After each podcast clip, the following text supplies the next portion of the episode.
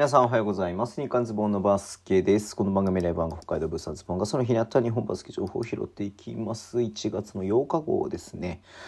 はい、えー、っと、今日、アルバルク東京がクラブ主幹のね、えー試合としては最多入場者数をね、記録します。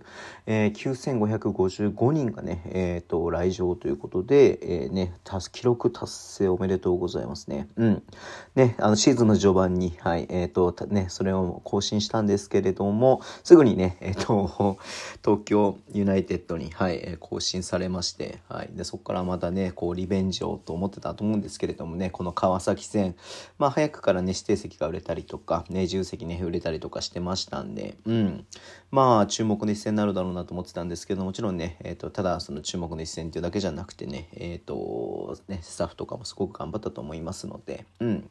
えー、ね、あの、何？えっ、と、おめでとうございますと言いますか。はい。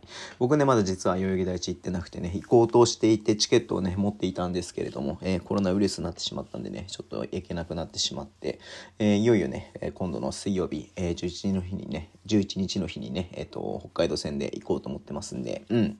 はい、すごく楽しみにしておりますね。はい。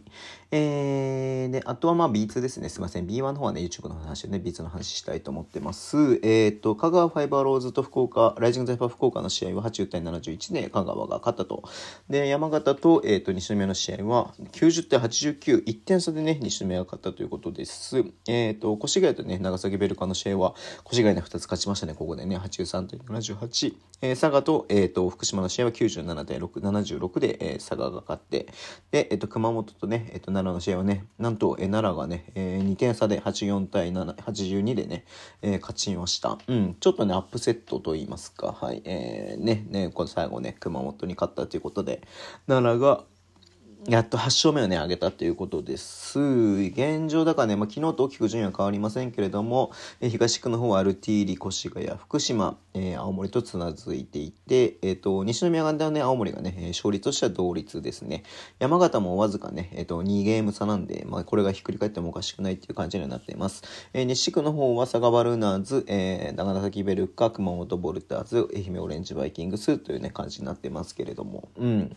まあね、ちょっとこの辺も、えーどうなってるかなということで、楽しみではありますね。はい。